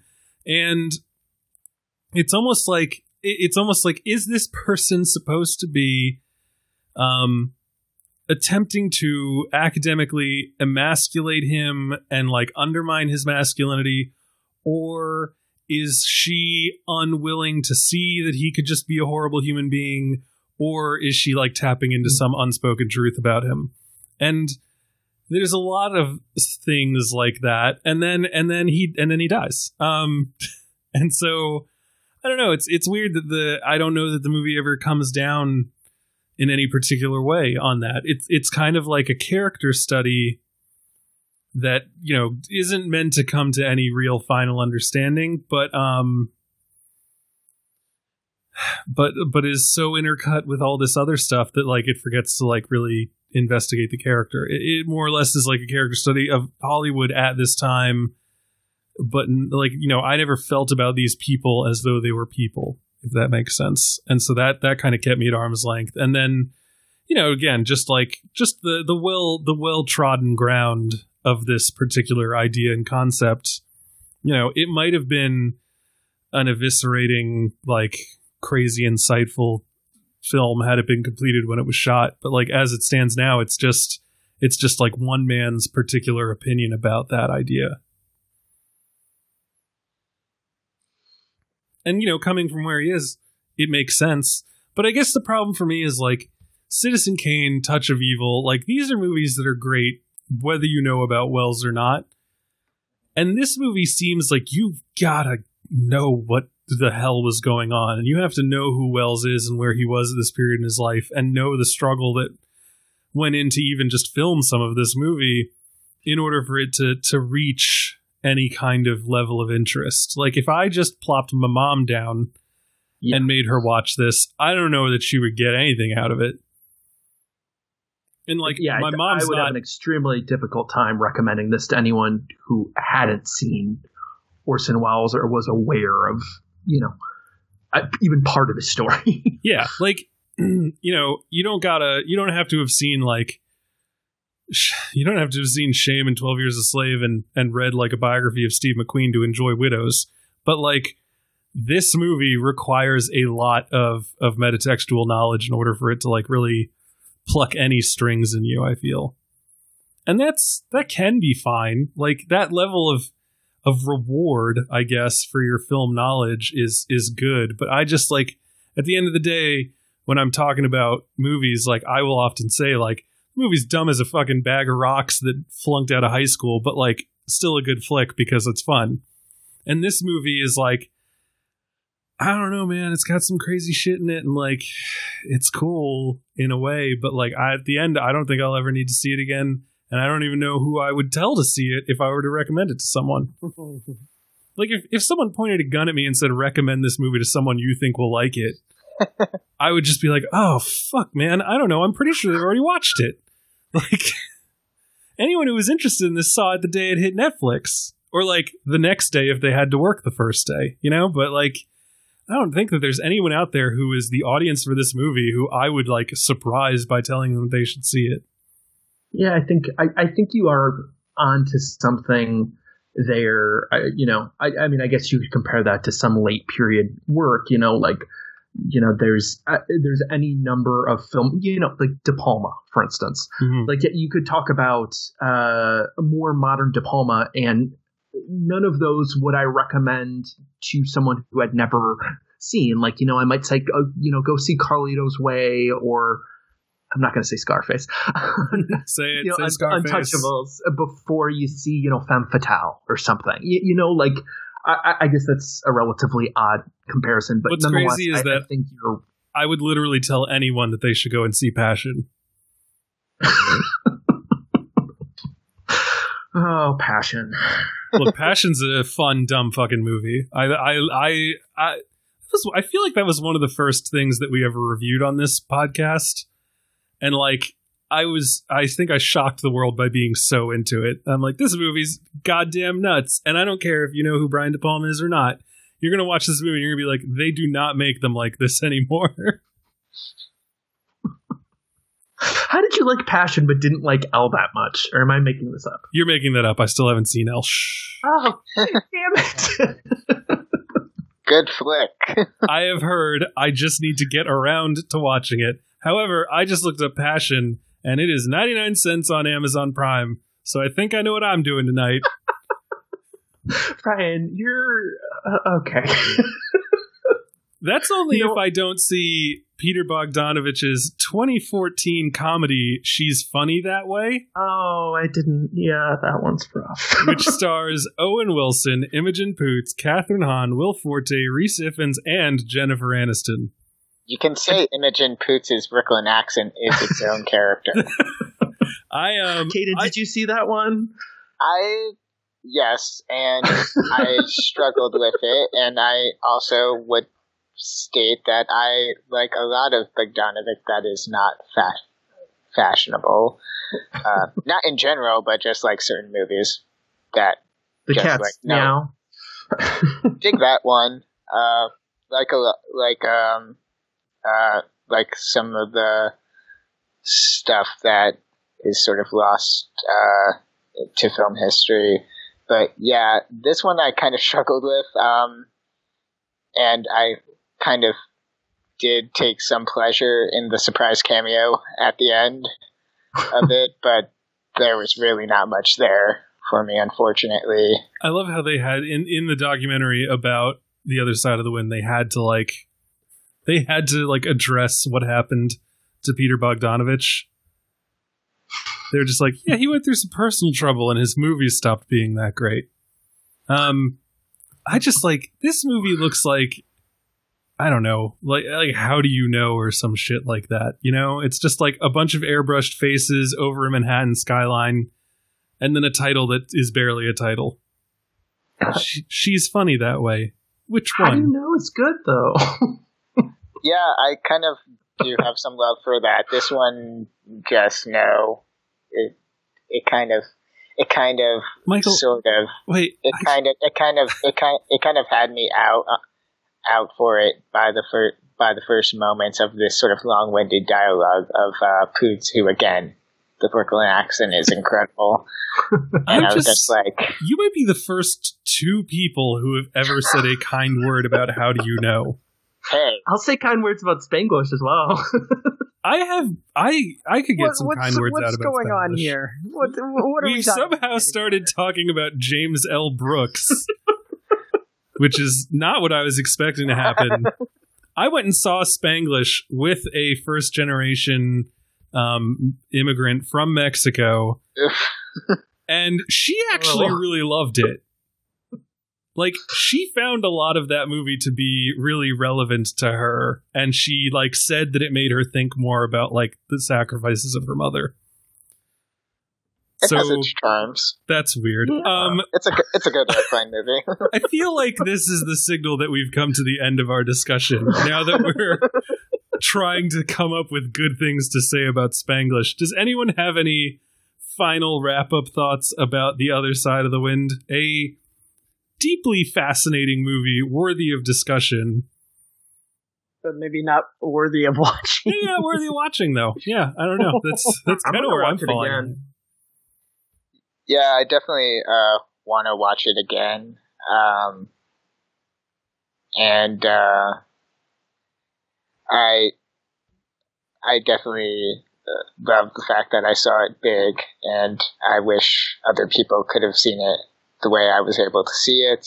But unfortunately, with the Netflix model, that's not uh, avail- readily available. That's Uh, not where their but- bread is buttered. Well, That's that's okay. Uh, they can just rent out that uh, drive-in movie theater and just project it off their phone. Guys, they are showing movies in theaters, like three big ones this this month. Uh, Roma, The Ballad of Buster Scruggs, and uh, uh, uh, I can't remember the third one. Outlook? But yeah,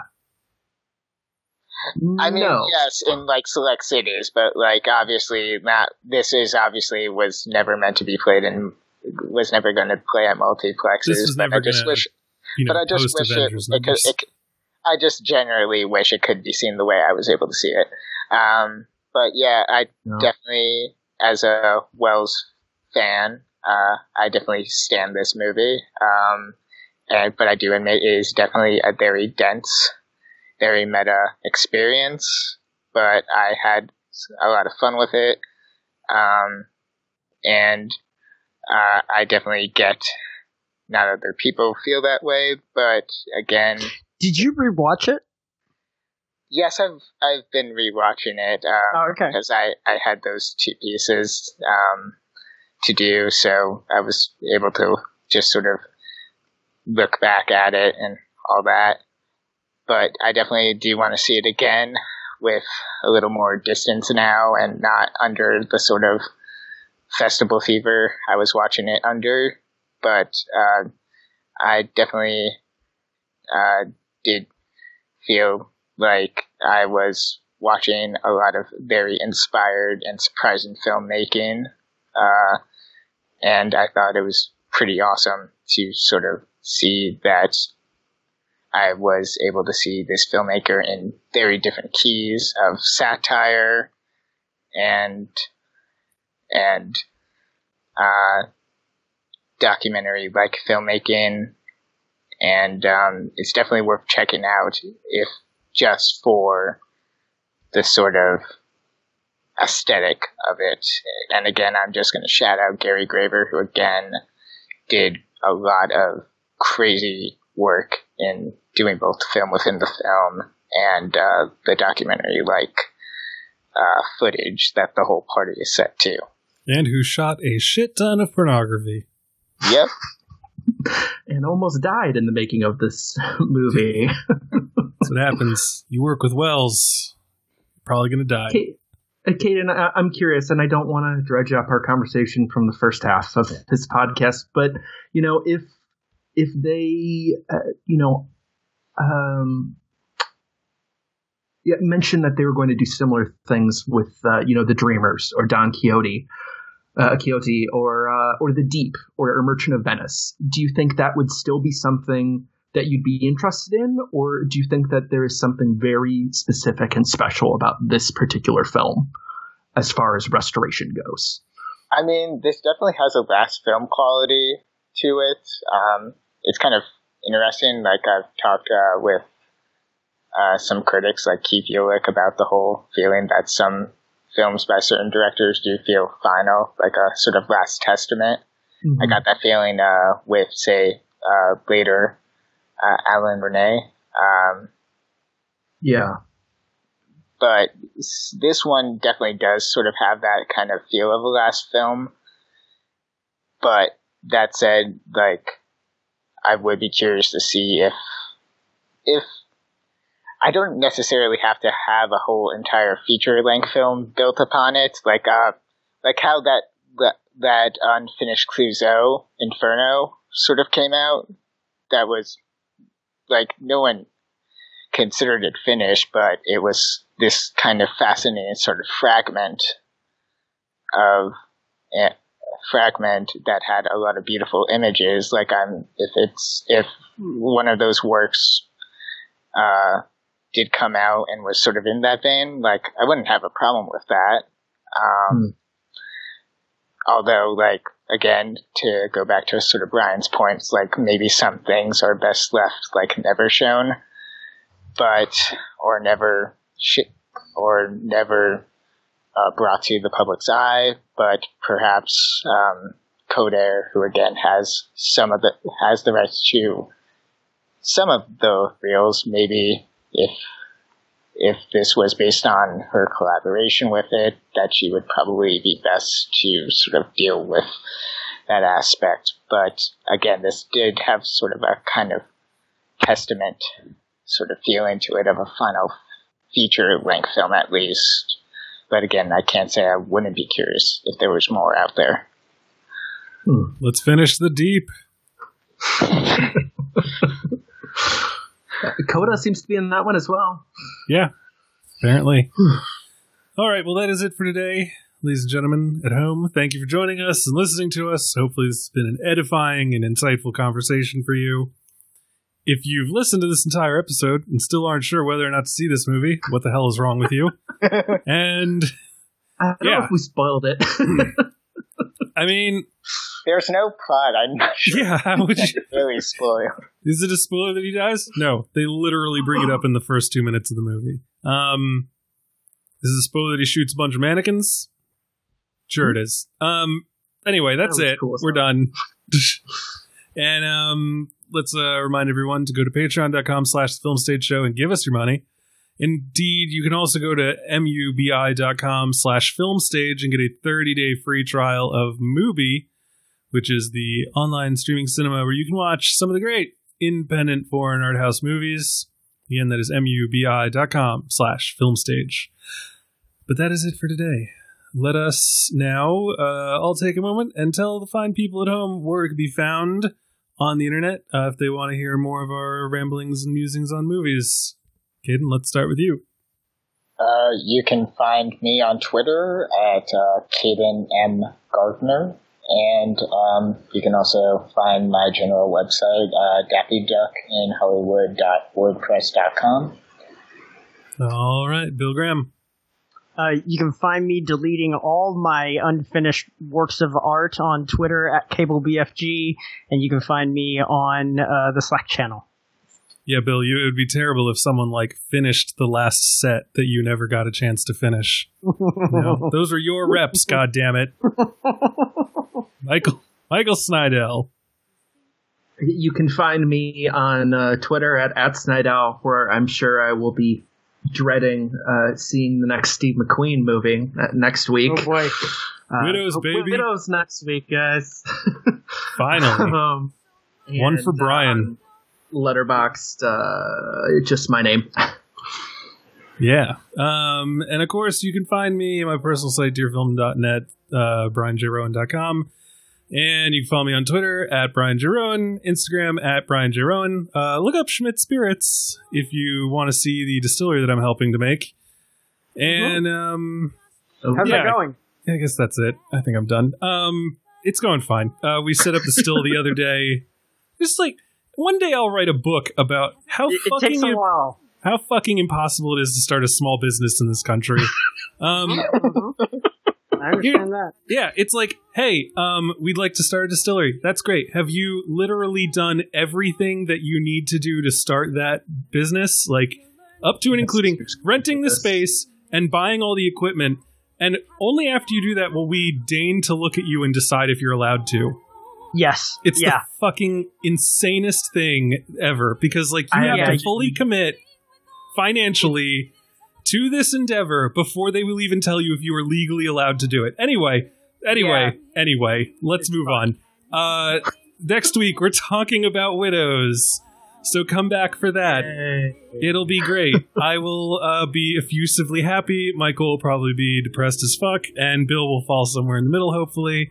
It's going to be a great time. So, ladies and gentlemen, thank you so much for joining us and tune in next time. sun sweet berries of the earth come rolling all the riches all around you and for once never Jeez, wonder Vern. what they're worth What is this to on the nose? the rainstorm and the river are my brothers the heron and the otter are my friends Clearly, I just did a YouTube search for any song with wind in the title.